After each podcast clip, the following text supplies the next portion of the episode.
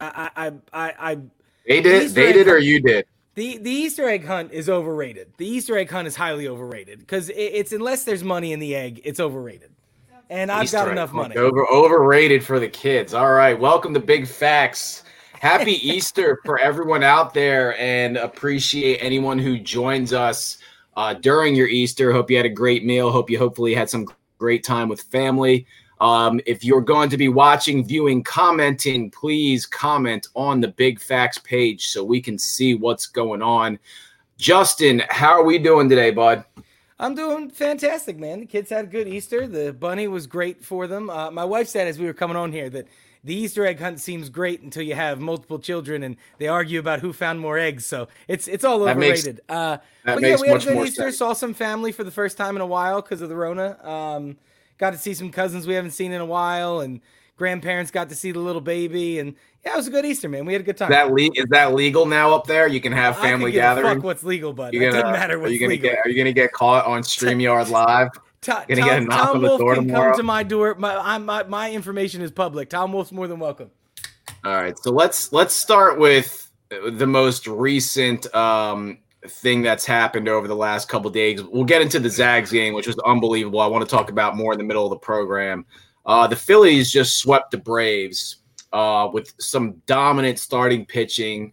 Uh, opening day was obviously a thriller. Went into uh, the tenth, and then the last two games. Jean get, Segura walk off to start the season.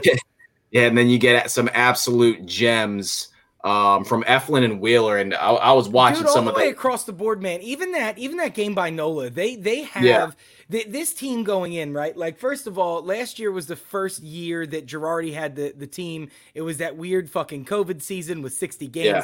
There was a lot of reasons why that season did not go well last year for the Phillies. Um, they still had Klentak and MacPhail in place. Dave Dombrowski is a real baseball guy now, just just like we talk about Daryl Morey for the Sixers. They have yeah. a real guy that can build a team now, isn't afraid to spend money.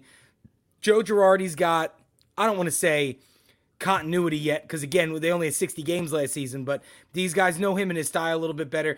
The big question mark going in, right? They re signed JT Realmuto and Didi Gregorius in the offseason. The yeah. lineup looked set we didn't have much concern. Haseley gets hurt, so your center fielder is in question now. Uh, cue up Odubel Herrera and that fucking nonsense I had to deal with through spring training of he's a wife beater and all this other bullshit.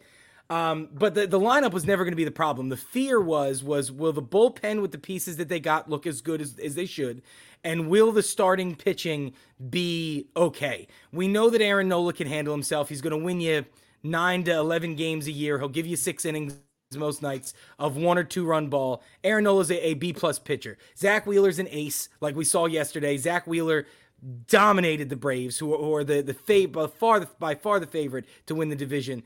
And Eflin was the big first question mark. Was what what does three, four, and five look like for this this rotation? Right.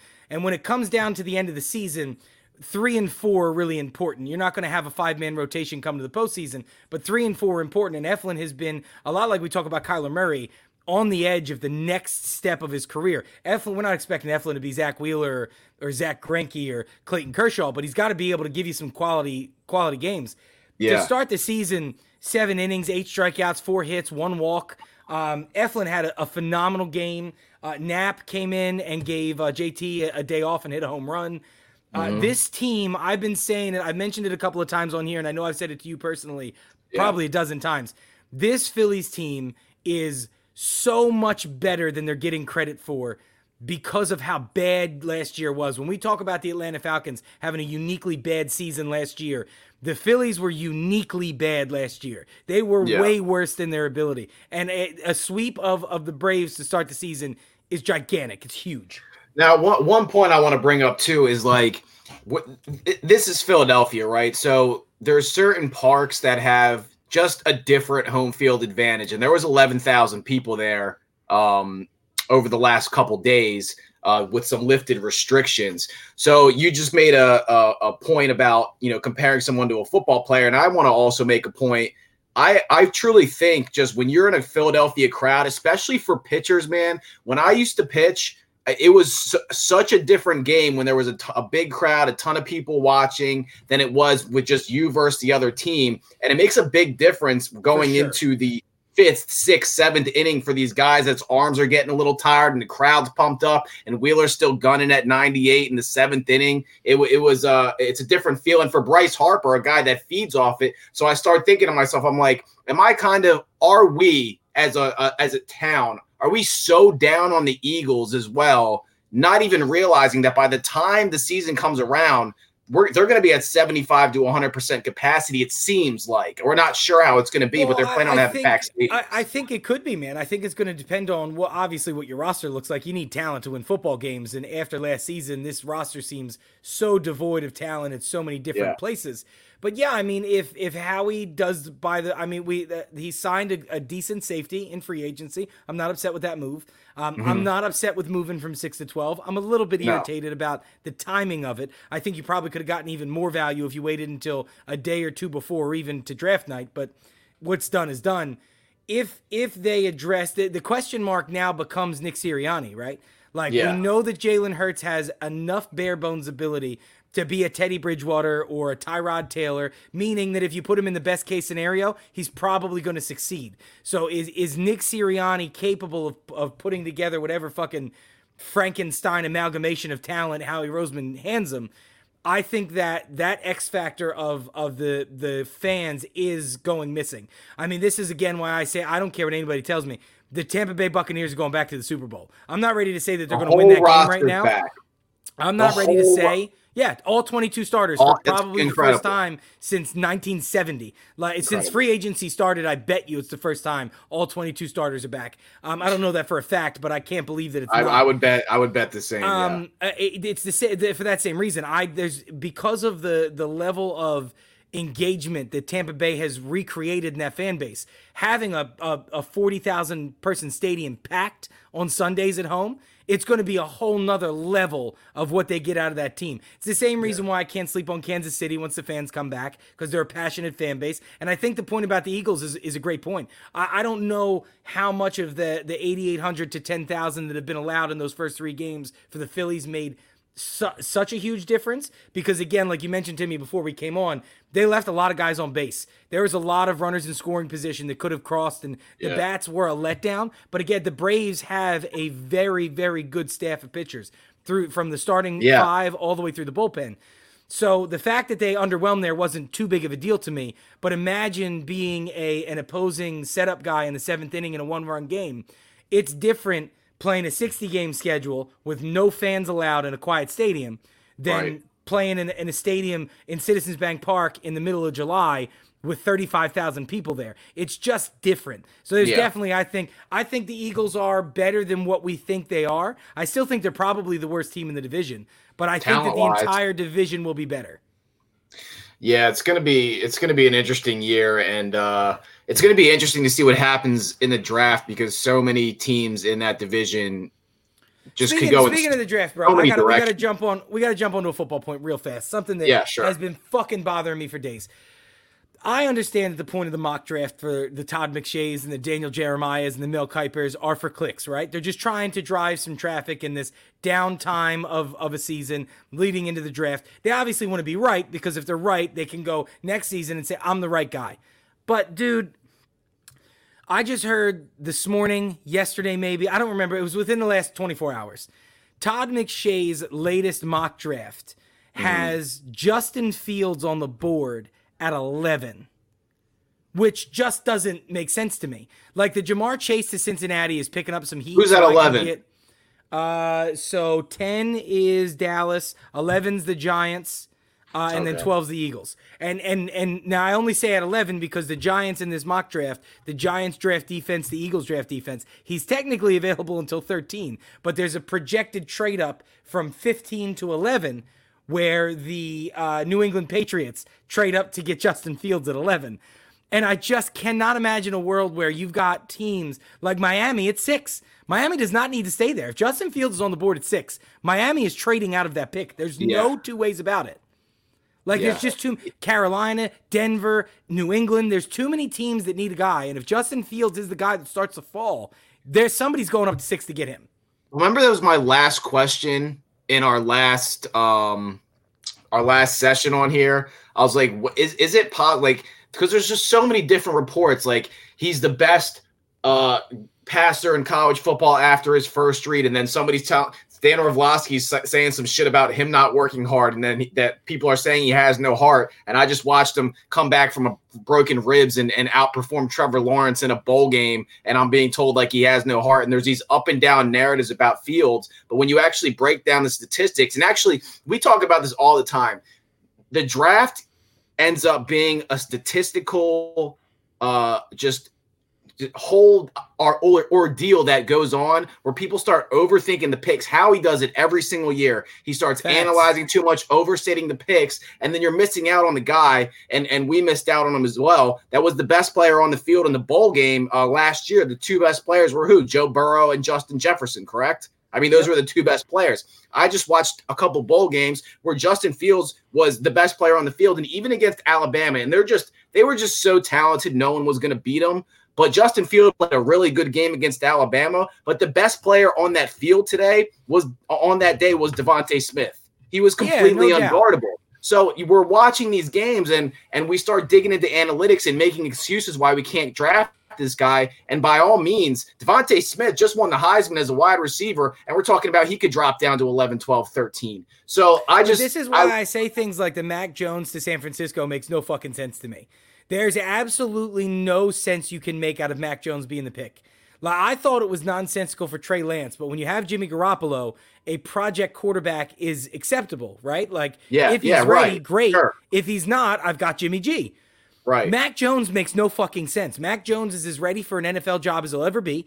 There's sure. not really a high ceiling there, and you could have gotten him at where you were. Like I right. just don't understand how it could be Mac Jones. Just like like I don't understand how it could be Trey Lance. But far more don't get it for Mac Jones. It just doesn't. Well, unless they knew that, that New England was moving up into eight, seven, or eight to go get Mac Jones, there's no point of going to three for Mac Jones. Well, you make a really good point because they've they've stood stood on this hill for Jimmy G, saying that even if they don't, even if they draft a quarterback, Jimmy G's staying on the roster. And yeah. at the end of the day, it almost seems it's not the same situation, but Jimmy G's missed a lot of games over the last three years, and they're just they just need a guy maybe they think that they can develop over the next couple years until his contract runs out. If he keeps getting injured, they can trade him or let him go. They can develop this guy, and at the same time, I can develop him and probably keep my team at 500 in Shanahan's offense when Jimmy G is out with an injury. So it makes exactly. complete sense for them to trade up to draft a quarterback. But if I'm there and I'm thinking quarterback and Justin Fields is there. I'm, I don't understand why you take the if you want a quarterback, I don't understand why you take the project guy instead of the guy that if he shows you what he showed you in college, you can trade Jimmy G right away and get a hell of a lot back. Bro, him. I have been saying for months, months that Justin Fields is the best quarterback in this draft. It's not even close.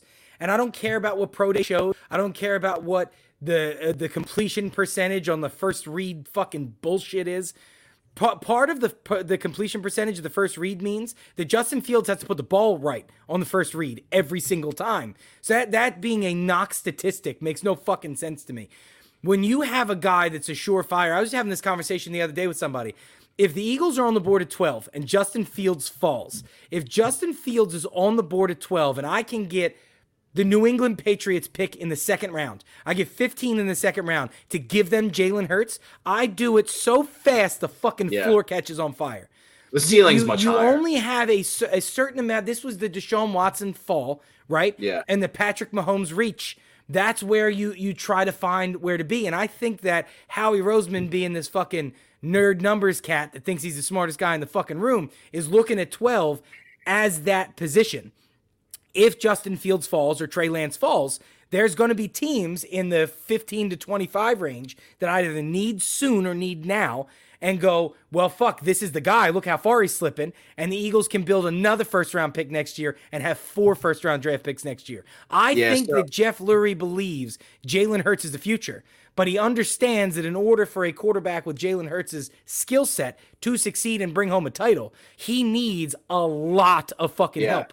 And if you can amass four first round draft picks by giving up on a Ja'Marr Chase, and now you have four first round draft picks, and who knows what else you build up through the rest of the draft, if Howie doesn't fuck it up, you're going to be golden. But if Howie is Howie, you have four tries in the first round to find somebody that can fucking play.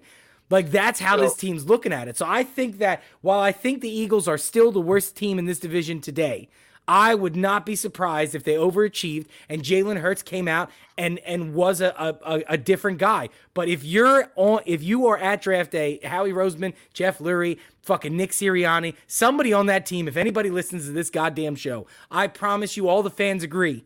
If Justin Fields is at 12, trade Jalen Hurts for as much as you can get and draft your future franchise quarterback. So let's let's talk about the two narratives surrounding Justin Hurts because or I'm sorry, Justin Fields, Justin Hurts because one of them one of them has been complete completely debunked and yeah, I, I brought this up to you. Um, everybody makes a big deal first of all, and this is the second myth to debunk about Ohio State quarterbacks. So let's skip over that for a second. I understand that Ohio State quarterbacks we put up gaudy numbers, to, but we yeah, talk about Josh we, Allen we, and Aaron Rodgers. Yeah, yeah every everybody is always the first person to come from a specific right. Patrick school. Mahomes, Texas Tech. There's there's a thousand matter. of them. Throw that out. Um, the biggest knock on him is that Ohio State has a one read offense and that their quarterbacks go into the NFL and they don't know what to do after the first read and have to learn it and they never end up getting it.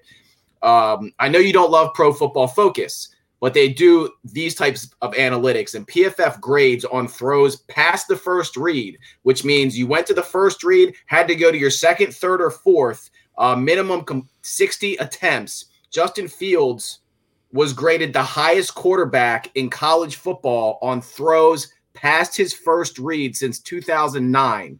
Uh, the grade given to him was a 90.6. Zach Wilson was a 90.1. Trey Lance was an 87.2. And then Trevor Lawrence and Mac Jones are actually down at seventh and eighth, which is kind of unbelievable given the amount of talent on the offensive side of most of those rosters, just everybody going to those schools. Well, bro, I know they're Mac Jones. This is this is the reason why Mac Jones gets so much shit, right? For not being as good as these other guys.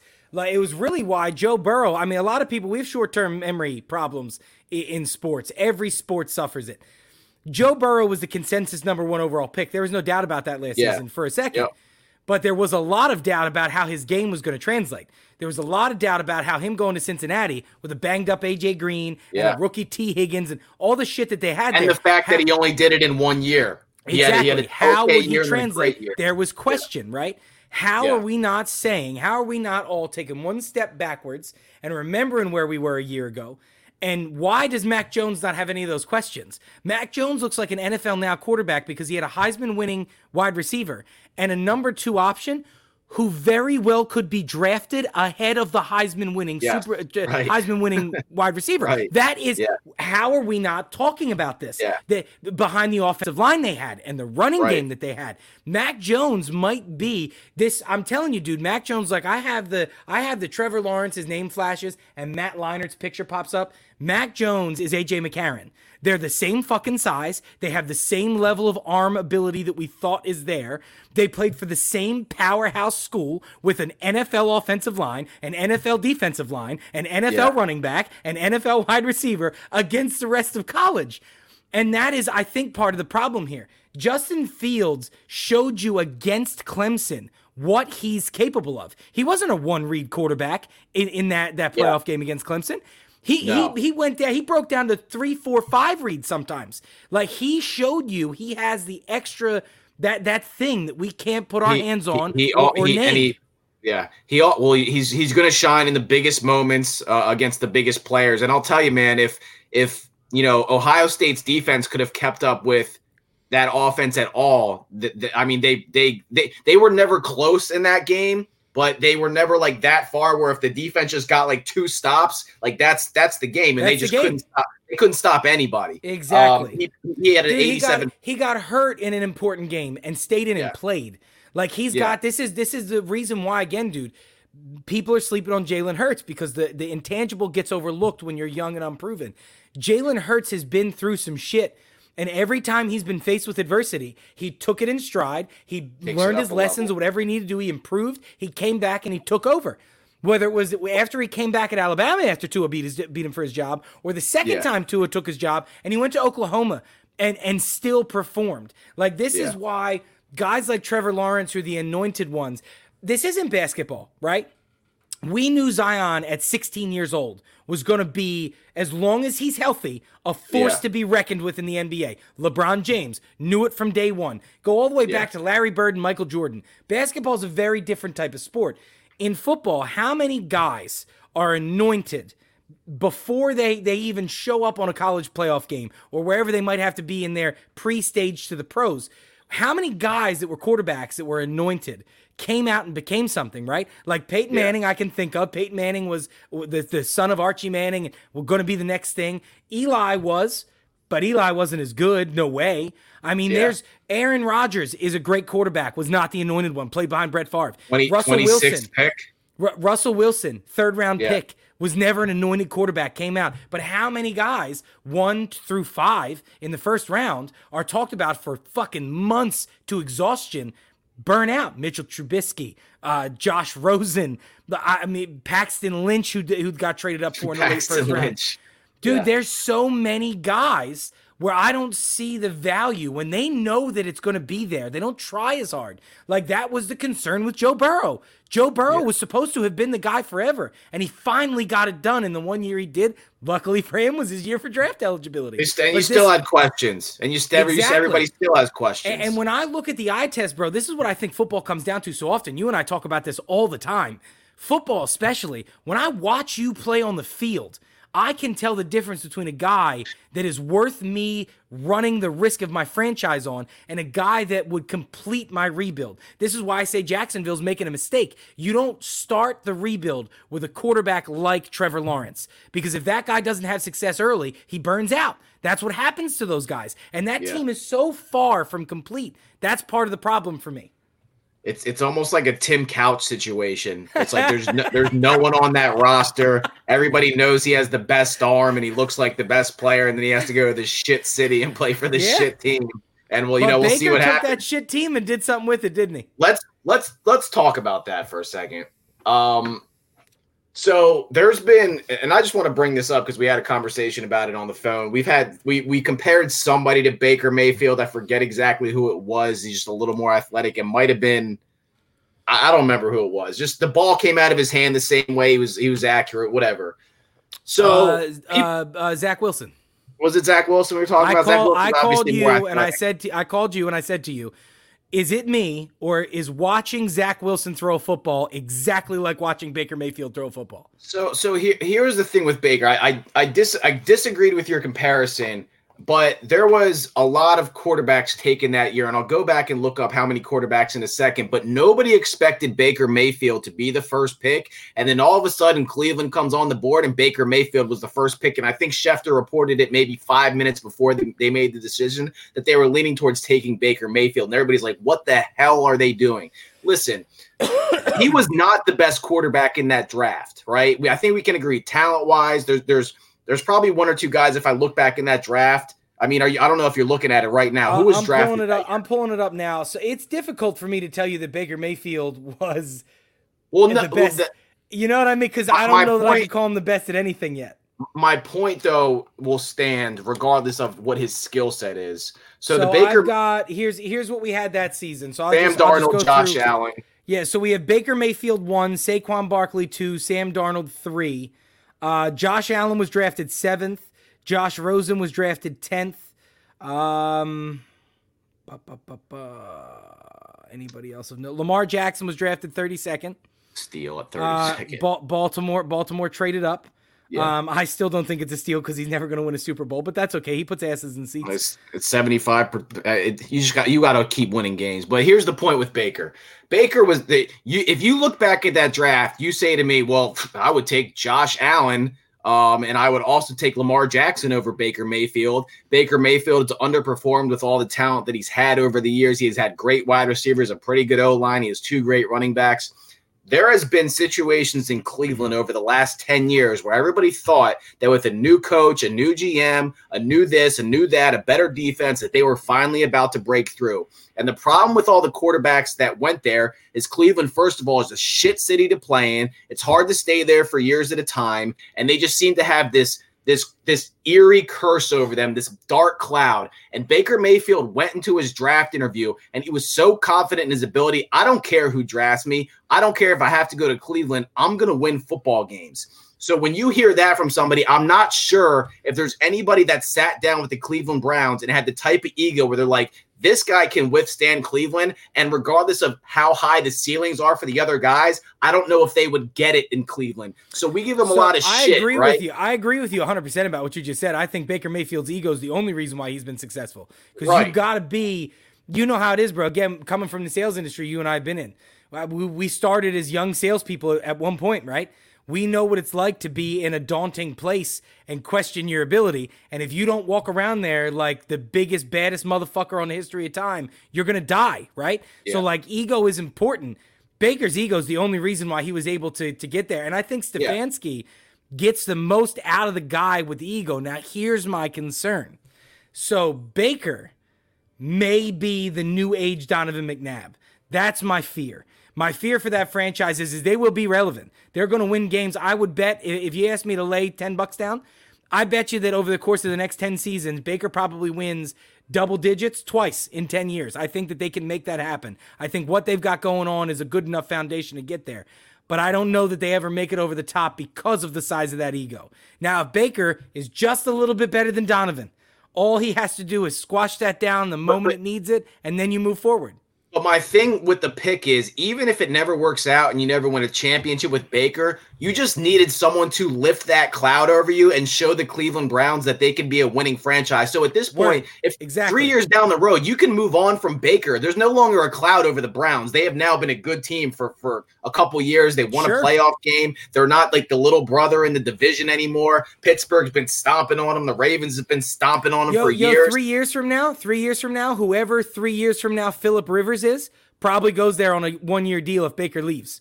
Maybe, because yeah. of, of, what they've built. You do have like, exactly like I just said, the foundation exists, and I think that they turn that franchise around with a pick, and that's what I mean. That's what these teams. Let me ask you this question: Who's the yeah. most likely? I'm going to make up a list. Uh, we know that Jacksonville is going to take Trevor Lawrence.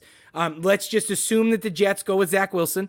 Let's yeah. assume that the Niners go with, I want to say Justin Fields, but all the reports still say Mac Jones. So let's assume that they go with Mac Jones. And then yeah, let's say yeah. that, let's say that Denver ends up with Justin Fields, and who gives a shit about Trey Lance? North Dakota State, I don't care. You talk to me about oh, Ohio State one read offenses. North Dakota State's a fucking high school team. Anyway, those four guys end up there.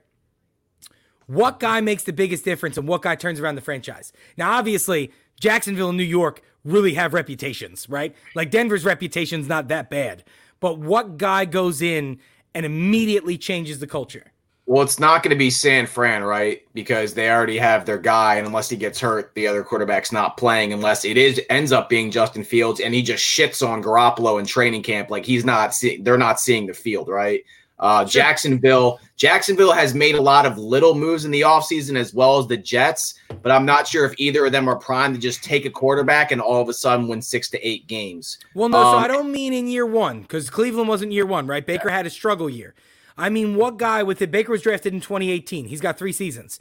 What what guy makes that fast of a turnaround in this draft? What what guy's most likely do you think?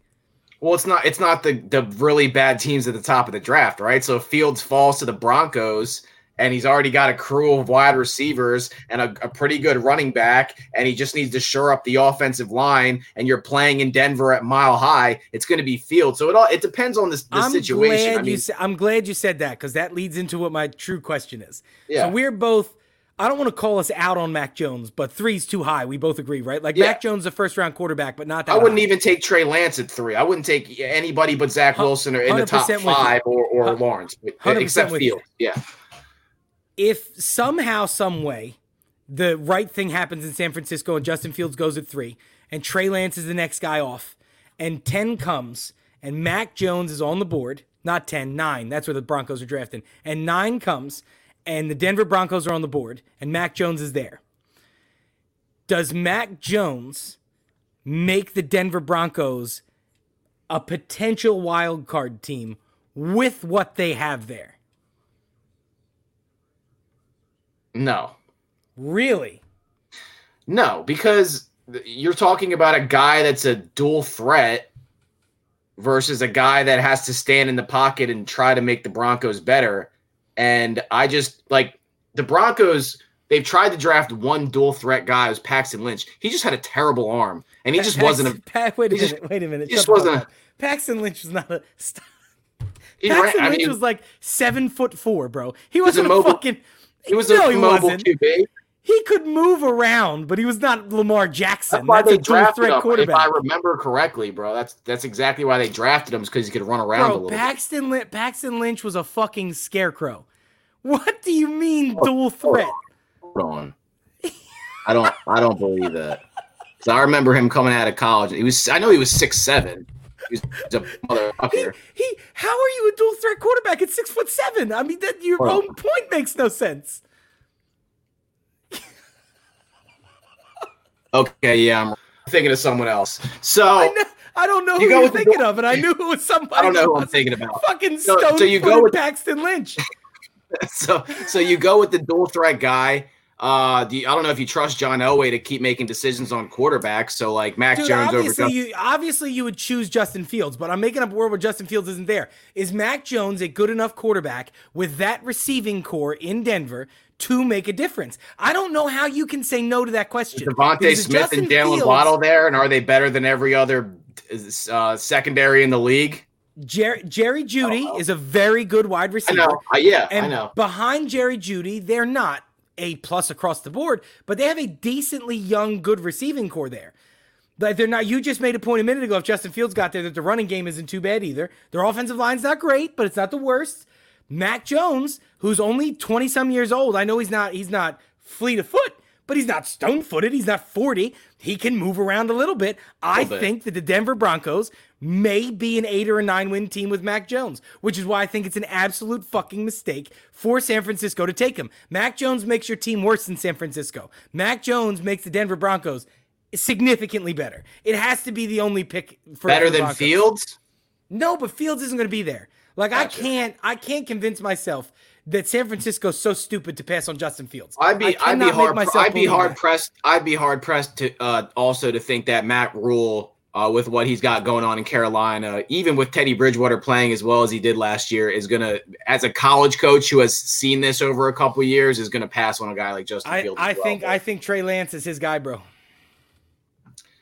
He's got he's got that offense for it. I think that Um, gadget quarterback is what he's after, and that's what. Listen, if Trey Lance reaches gadget, his gadget peak, quarterbacks, fucking Taysom Hill.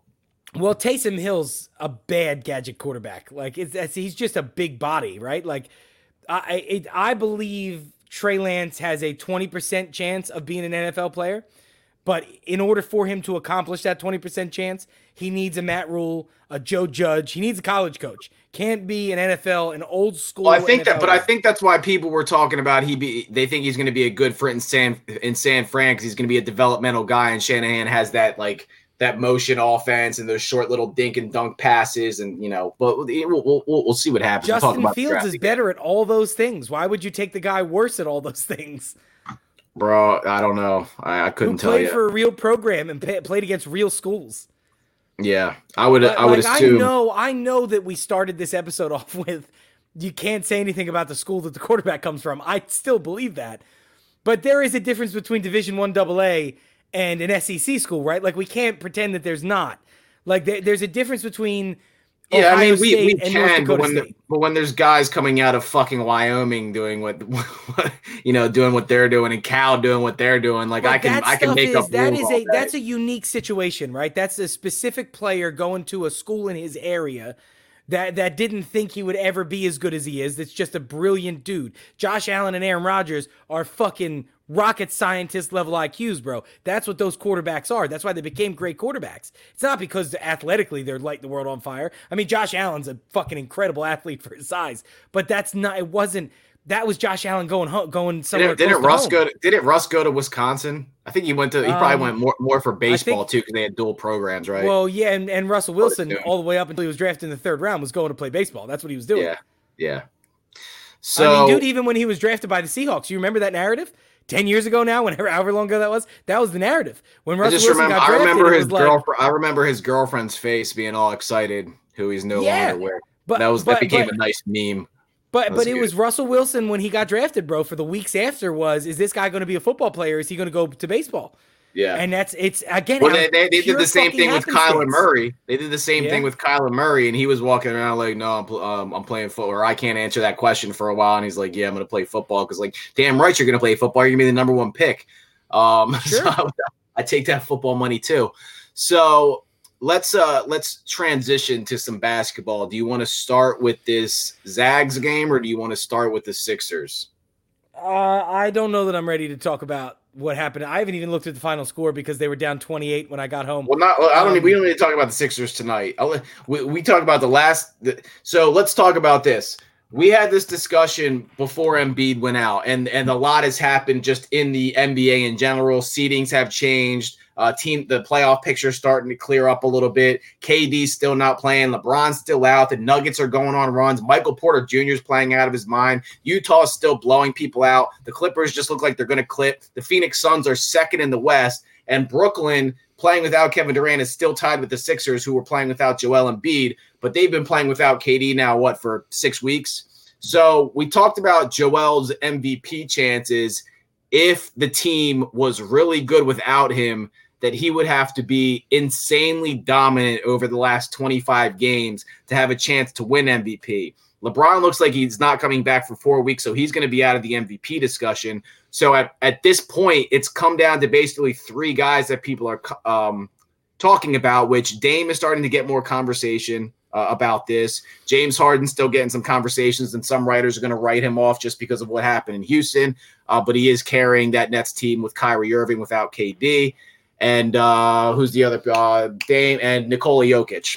Well, uh, Nikola uh, Jokic is the MVP right now. Yeah, he's playing. He, there, Denver is playing. I, I, would not be surprised if Denver actually made it out the West either this year or last. And it's not because of Jokic. It's because Murray's playing finally as well as he was in the bubble, and Michael Porter Jr. is playing exactly the way that teams thought he was going to be coming out of college. And I'll tell you one well, thing bro, about you and I talked about Michael Porter Jr. when we first met each other a couple years yeah. back at the outlet that was yeah. our first basketball conversation. Was Michael I wanted Porter the Jr. Sixers to pick him so yeah. badly, and he was he was available for them, yeah. and I was pissed off about it. But here's the thing: given the way that the Markelle Fultz situation happened, and also the way that the previous draft pick, uh, what was his name, this Zhaire Smith happened with these weird injuries, and then Ben Simmons' injury history, but it took him a couple years to get started. And Embiid's injury history, Nerlens Noel sitting out the first year it is very possible that Michael Porter Jr. would have never stepped foot on the Sixers floor before the fans just ran him out of town and he got traded to somewhere else anyway.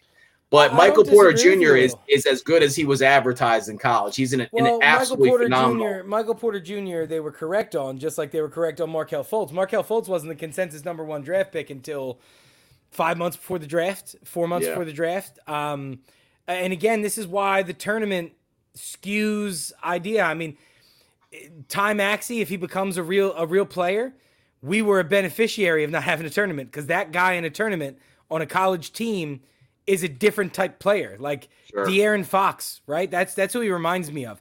De'Aaron Fox was a 18 to 24 pre-tournament. Tournament came, shot up every fucking board because he was all energy, he was fast paced, up and down the court, aggressive, big body. So yeah, Michael Porter Jr. probably does get ran out of town. I don't want to say he doesn't, but I don't know that Michael Porter Jr. would have had the level of expectations that like Zhaire Smith and Markelle Fultz had two different levels of expectations. I mean, Zhaire yeah. Smith was built up, but that was the fucking fault of the front office. That we, was we the built Colangelo them all up years. after we draft them. Yeah, the, the Colangelos wanted wanted everybody to believe that every fucking guy they drafted was the next Kobe Bryant and Michael Jordan, yeah. and they just aren't because they were bad at fucking drafting. So I, I I question whether the the the level of of pressure would have been the same. He may have been able to escape it, but I'll tell you one yeah. thing: he doesn't accomplish his his potential here during those years. It just doesn't happen. There's no fucking way that yeah, that happens because you're probably a better team with Brett Brown. You probably don't get rid of Brett Brown the year you do. You probably don't wind up with Doc Rivers at the same time, and it's just not the same. I, I think it would have changed everything, but I was 100% with you. Michael Porter Jr. was the right guy to draft that year. Yeah, and he kind of, he kind of plays in, in the position that we ended up, you know, Jimmy Butler and Toby ended up playing, um, you know, as well. Uh, it, it, Embiid came back last night. I thought it was funny that, and I'm not sure. Like he he he obviously sat out tonight. I thought it was funny that he marked the Timberwolves game just because of his history with Karl-Anthony Towns. Well, uh, they had to, they had they ended up winning that game by ten. So they went seven and three without Joel Embiid. Call it um, seven and four because he sat out tonight and they got fucking slaughtered. Yeah, you can call it you can call it whatever you want, but the stretch of games he was out was seven and three. That being said, the best part about that was during that time frame and now in the in the rankings, the Sixers have the number one rated defense with or without Joel Embiid in the NBA, which means that even when Embiid is out, there's other guys that are carrying the offense enough to get wins, and Dwight Howard is doing his job at the rim on defense. And I have been listening to uh, a couple Lakers fans on Sirius Sirius XM, and I was asking you this question two or three months ago, Justin. Marc Gasol this year, who for whatever reason the Lakers decided they were going to get rid of JaVale McGee, they were going to get rid of Dwight Howard, and at the last minute they signed Marcus Gasol. Marcus Gasol is averaging four points a game on 40% shooting and can't play defense. Last year, in less minutes, Dwight Howard for the Lakers averaged seven or eight points and seven rebounds in about 12 to 15 minutes a game. They obviously just signed Andre Drummond. Do you think the Lakers, when if they get back healthy, are going to have enough time to get together and make that run through the West with how good the West is right now? Yeah, you still think they're the, overwhelming it's, favorite. It's it's it's LeBron James. Yeah. We question yeah. we question we, we we make we make uh we try to question it every year, I feel like. Yeah, no, but you can't. It's LeBron James. No. Wait, here's the here's the other thing though. The last time he was injured for an extended period of time was two years ago, and they ended up missing the playoffs. Yeah, but he'll be healthy for the postseason, and they're going to be in the postseason. Yeah. No, no concern. Yeah. Okay. No concern. So Le- LeBron James in the playoffs is a different. Pe- pe- if you're not a an avid NBA fan, you just don't understand the difference between regular season LeBron and playoff LeBron if you genuinely ask yourself that question. When LeBron James makes the playoffs, he goes to the finals. That is just the truth. Le- LeBron James has been to more NBA finals than 27 NBA franchises in their history. Yeah. I'm going to say it one more time. I know you know it, but for those who are going to listen on Spotify, I'm going to repeat it. 27 NBA franchises have less finals appearances than LeBron James does himself. Case case closed. Um, I do have to talk about the Sixers tonight without Joel Embiid just for a minute, and because what the fuck. So we're first going to talk. So the final score is 116 Memphis, 106 the 76ers. Uh, when I got out of the car when the third quarter ended, they were down 28. They made up ground in the th- in the fourth quarter. Um, they outscored them 29 to 19 in the fourth quarter. Woohoo! Um, matter. Yeah. Yeah, w- w- congratulations. The Memphis Grizzlies had one, two, three, four, five, six, seven players in double digits. De'Anthony Melton scored 14 points in 15 minutes. Jonas Valanciunas had 16 and 12. Uh, Ja Morant had eight points, 10 assists, and five boards. Uh, Desmond Bane had 14 points, who we loved coming out of the draft. Yeah, we did. Yeah. Um, uh, Clarke had 15 points. Brooks had 17 points everything that Memphis shot fell. At one point in time in the game, I heard uh, uh, on the radio, um, the Sixers had 17 assists on 26 field goals, and the next stat that the the, the radio shared was that the Grizzlies had made 14 three pointers. 26 field goals for the Sixers as a team. Yeah. 14 threes for Memphis. Yeah. Crazy. Now let's talk about Joel Embiid comes back last night. The entirety of the game plan changes, right? When you have Joel Embiid in the game, everything changes. This is how bad that effect was because Joe had to piss off KAT again. So Tobias Harris has 21 and 8, respectable. That's where we want him to be in 27 minutes. 1, 2, 3, 4, 9, 12, 18. Your other four starters combined for 23 points. Tobias has 21. Your other uh-huh. four starters combine for 23 points. The only other two guys in double digits were Shake Milton with 14, which happened before the fourth quarter because he had that when the fourth third quarter ended, and Paul Reed in trash time had 10. There is a problem that this team has had for years. We know this as Philadelphia 76ers fans. They play down the competition. Joel Embiid comes back last night. Not that Minnesota's great competition, but they played up Yeah. and Joe No, came back and they were too, yeah. They walk into this game, bro, and at three different times they were down by more than 20, and at one point it was as much as 28. And that is a problem that this team has uh, always struggled with. I want to I want to throw it out though because this year specifically there's been these massive blowouts by halftime in the end of the third quarter in the NBA that I haven't seen in other years. Just the other night, OKC was down was down 40 or 50 53 Tor- points. Uh, Toronto was one, and then 10 102 to 49. and then earlier in the year the Clippers were down 50 at half. The Clippers with Kawhi Leonard and Paul George both Speaking playing. of, did you see the 10 day contract for Boogie to the Clippers? I mean He's got to make that team, right? He'll be. He'll. I mean, he's he's good for practice, I guess. No, right? but it's a Vika Zubac. If you're trying to make a run, he's got to make that team. I, he's gonna make it, but like, is it's, he's he's like he steps on his toes and and injures himself. Careful, he's bro. like, Bo- Boogie's a hood motherfucker. Careful, bro. He'll Oh, come yeah. find you. I know he will. Just like Kevin Durant's gonna find Rapaport, beat his ass, right? Uh, so Oh, let's let's finish Kevin with Durant.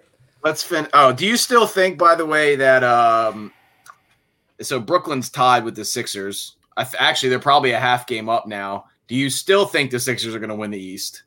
I think it's more than reasonable, bro. Kevin Durant, I, I this He might not come back. I'm Kevin starting to get Durant might feeling. not play again this year. Now he maybe they're just maybe they're just holding them off to the playoffs because they're afraid of showing their hand. Maybe that's the stupid shit that's going down in Brooklyn. But yeah, I- at, at, without a doubt in my mind, they could win the East. Yeah, Yeah. So I don't for think the those two, likelihood's changed any. It's a coin flip. It's Brooklyn Well- or Philadelphia. Yeah, and the Bucks are a game and a half back. And let's talk about this real quick because they just gave uh, Jrue Holiday an extension. He just hit a game winner for them the other night. They didn't have a guy last year, and and and I'm not. I don't want to talk about Giannis. I we all know what Giannis is going to and not going to do. We all know at this point what Khris Middleton is and is not going to do. Jrue Holiday was a Sixer for a while, and I do remember him being a clutch Sixer. He was a fourth quarter guy. He was in, in New Orleans. He has been everywhere he's gone, and he can be with the Bucks. If there's going to be a difference in the playoffs this year, it's not that Giannis is going to start hitting shots or coming up clutch or dominate statistically. It's going to be that Jrue Holiday knows how to close games. So keep an eye out for that. I'm not a believer in Utah. I'm not a believer in the Bucks. But I do think that Jrue Holiday makes a significant difference for that team because they do have someone now that they can go to in crunch time in the fourth, and Giannis doesn't have to touch the basketball. Um, But I don't know that he's. I don't know that he Jrue Holiday is anywhere close to good enough as a closer in the fourth quarter against a team that plays defense like the Sixers do. sure. And I don't think that, Yeah. that Milwaukee as a team is defensively good enough to stop Brooklyn from running up 130 or 140 every night. Sure. Yeah, I mean it's it's it's to be honest with you, man. If Kevin Durant, I I think the NBA is better with Kevin Durant on the basketball floor. I love watching him play basketball. He was supposed to initially be out two to three weeks. I think it's been six now, uh, maybe five. I'm not sure, but it's starting to feel like they're not going to start getting him ready until they have to condition him to start running around for the playoffs. And that's just a sad thing for Brooklyn. But it's I never thought if you had sent this year because so many things were happening in Houston over the years. If you had sent kept kept D'Antoni as the coach there and sent Kyrie Irving over to Houston, do you feel like this would have been the result, or do you think it's just because they're in the East? It has to be just because they're in the East, right? Because those Yeah, two, those two, in my mind, are not a first place Eastern Conference team. Well, what what changes is uh, the the so the talent disparity East versus West has changed a little, right? Like Yeah. I know LeBron went West, but James Harden came East. Uh, Russell Westbrook's in the East. Uh, Kevin Durant's in the East. Uh, Jimmy Butler's in the East. Pascal Siakam, like there's guys, right? So Jayson Tatum, there's guys. What I believe separates the East and the West so far, though, like where, where they're so far different, is coaching. It's just coaching. There there are significantly better coaches. Like who's a better coach? Mike Malone or Steve Nash? Mike Malone, right?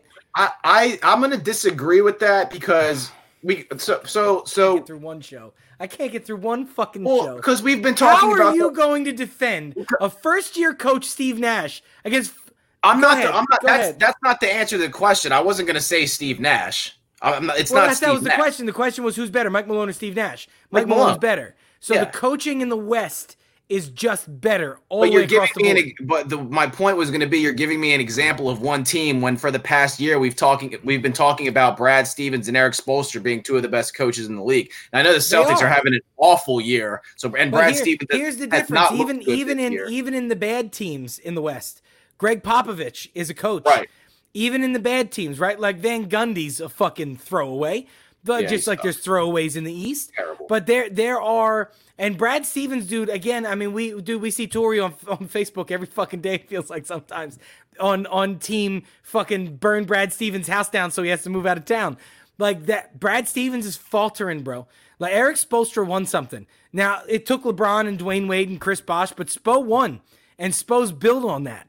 Like Brad yeah. Stevens never won. I think Brad Stevens could be one of these guys that we look at in a couple years and go, man, we thought this guy was the fucking the next dude, and he's just not it. They've got enough guys to figure out how to be better than a 500 basketball team. The Knicks are ahead of them. The Hawks are still ahead of them, and the Hornets are still ahead of them. Um, the like Heat, Nick Nurse in Toronto. Like Nick Nurse a, was the next guy. Yeah, they well, he, they don't. I mean, their roster is is their point guard's old. They've developed a bunch of second round guys. Pascal Pascal Siakam's a star. I mean, they, they're they're they're just not a very good team. Um, they had they had they had one of those lightning in a bottle runs with Kawhi that the Eagles had like to the Super Bowl in 2017, where people got injured in the other conference. KD tore his Achilles. They went through the East on a lucky bounce. Like it was a lightning in a bottle run to the championship, and they're never going to get anywhere close to that for the next decade. Uh, but he, uh, it doesn't mean he's not a good coach. I just think, have, but you do have guys, bro. Like Pascal Siakam's not Giannis. I don't, I don't take no. away from that. But but got, you have OG guys. Anunoby, you've got Fred Van VanVleet, you've got Kyle Lowry still. You should be better than you are. If you yeah, were as well, good a coach as you tried to fucking sell me in the last couple of years, you should be fucking better than you are, and you're not. I mean, again, Spo is the prime example of that to me. Spo is the guy that has shown you year after year, team doesn't after matter. team. It doesn't matter. He's going to make the playoff, and, and they're going to be a tough matchup. Exactly, because go, he gets going, guys to yeah. play for him. For sure. Uh, and this and is by, what. Go ahead.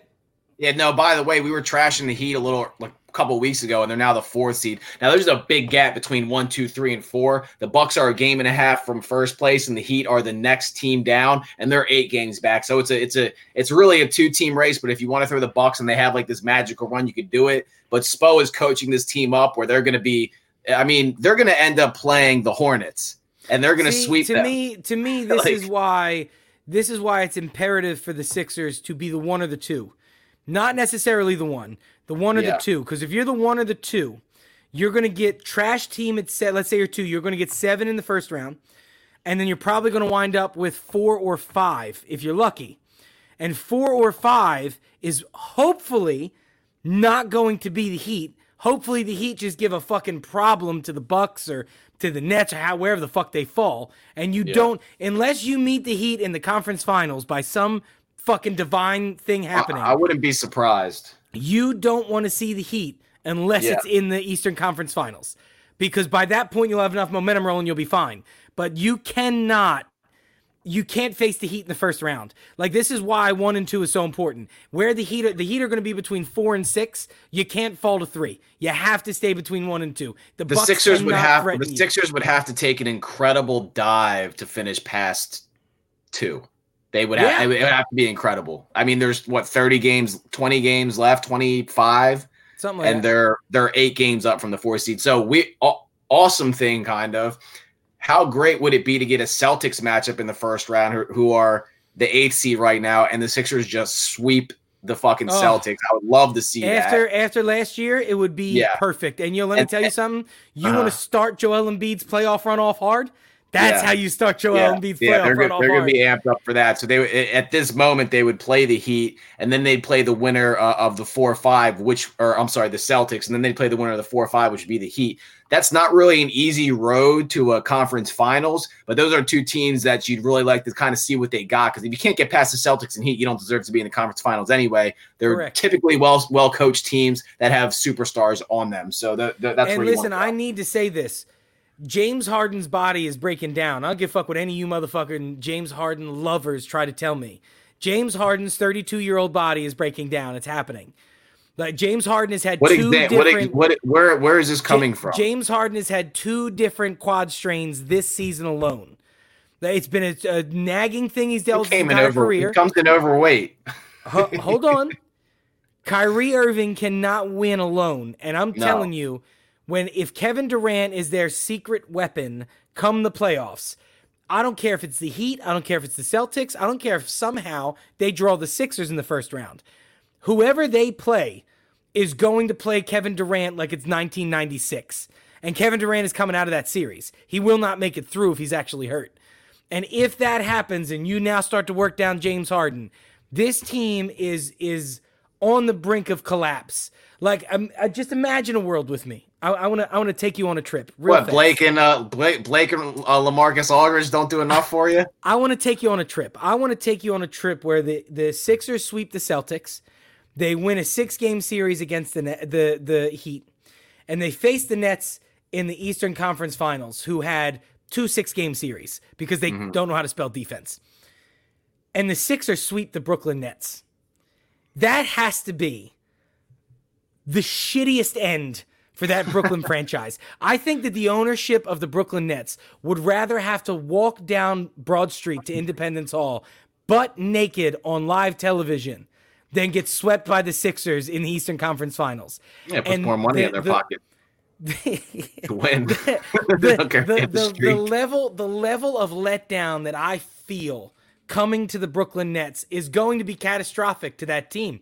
And it's it's proof of what while the Sixers process wasn't fun, it was a shitty handful of seasons. It was the right way because when you buy it all, it never works out.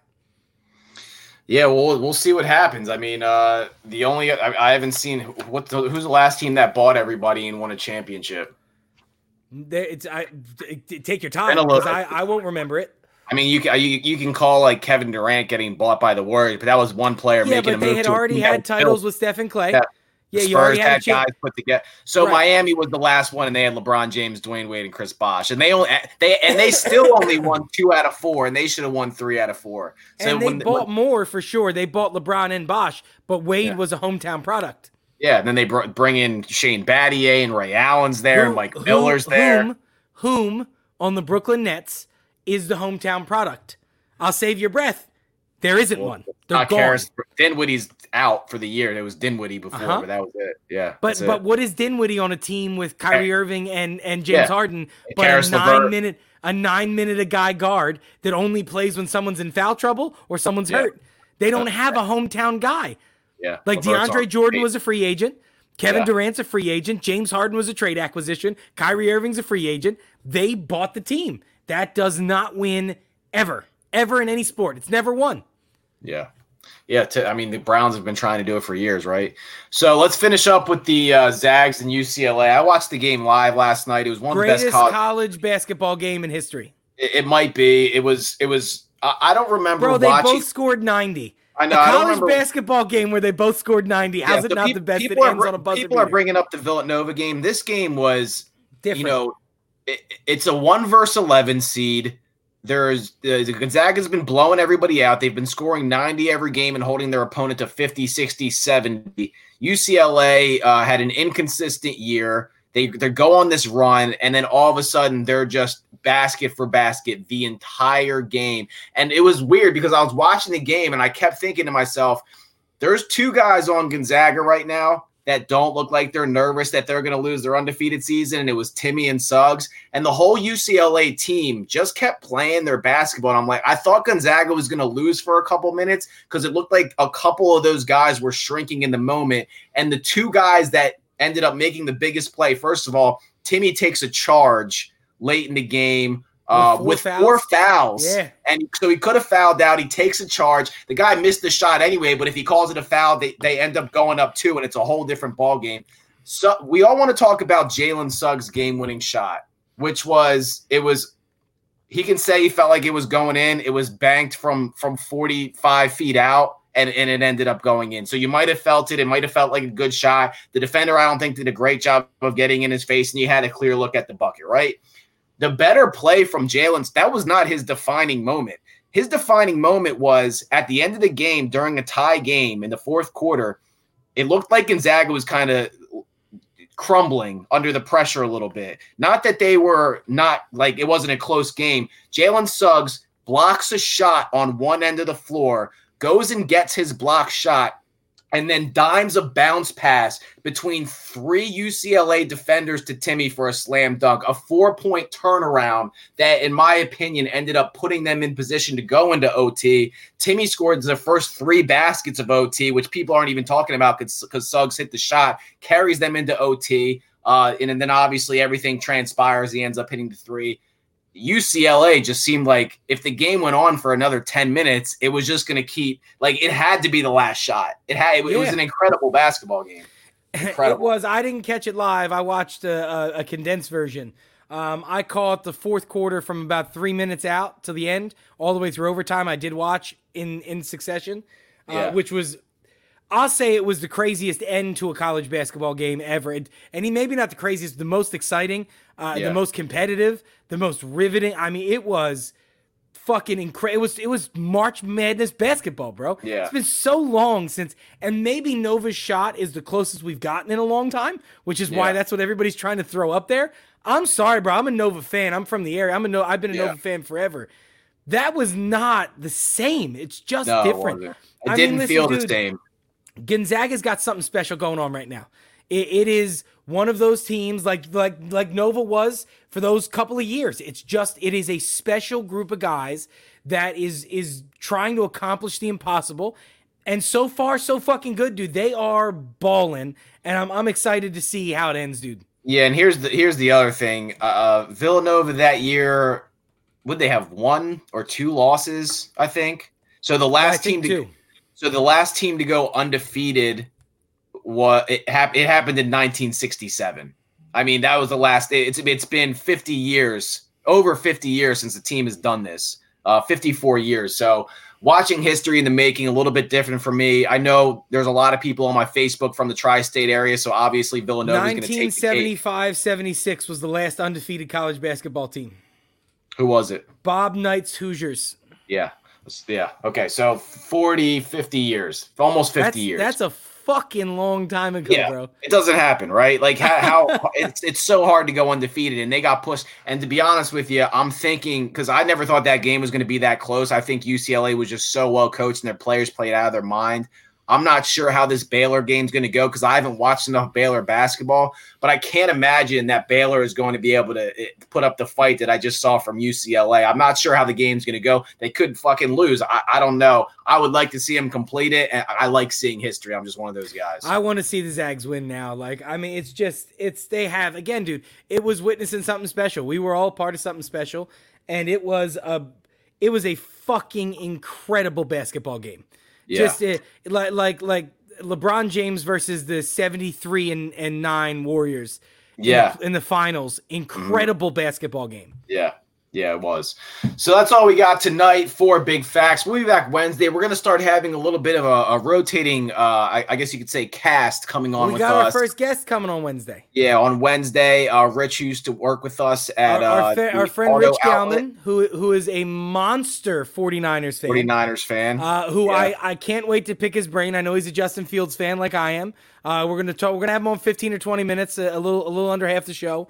Uh, we're going to talk about his team. We're going to talk about him being raised in a Philly area, get his idea on other sports. He's mostly a football guy, but he's going to be our first guy on. And again, I can't, everybody, you're watching this, if you're listening on Spotify, email us bigfacts at gmail.com find our facebook like it comment send us a message we're trying to get somebody on at least one of the the two episodes a week hopefully every episode we get somebody to rotate on and we can get different perspectives and stuff like that yeah, it'll be a good time. So we'll see you guys Wednesday at 9 or 10 p.m. We will let you know. It's usually 10, right? We're going to be on at 10 on Wednesday.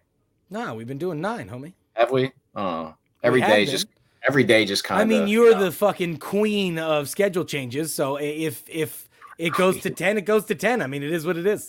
All right, we'll be back Wednesday. Big uh, big facts all streaming platforms. This episode will be on Spotify tomorrow and uh, we will see you guys then. All right, bro.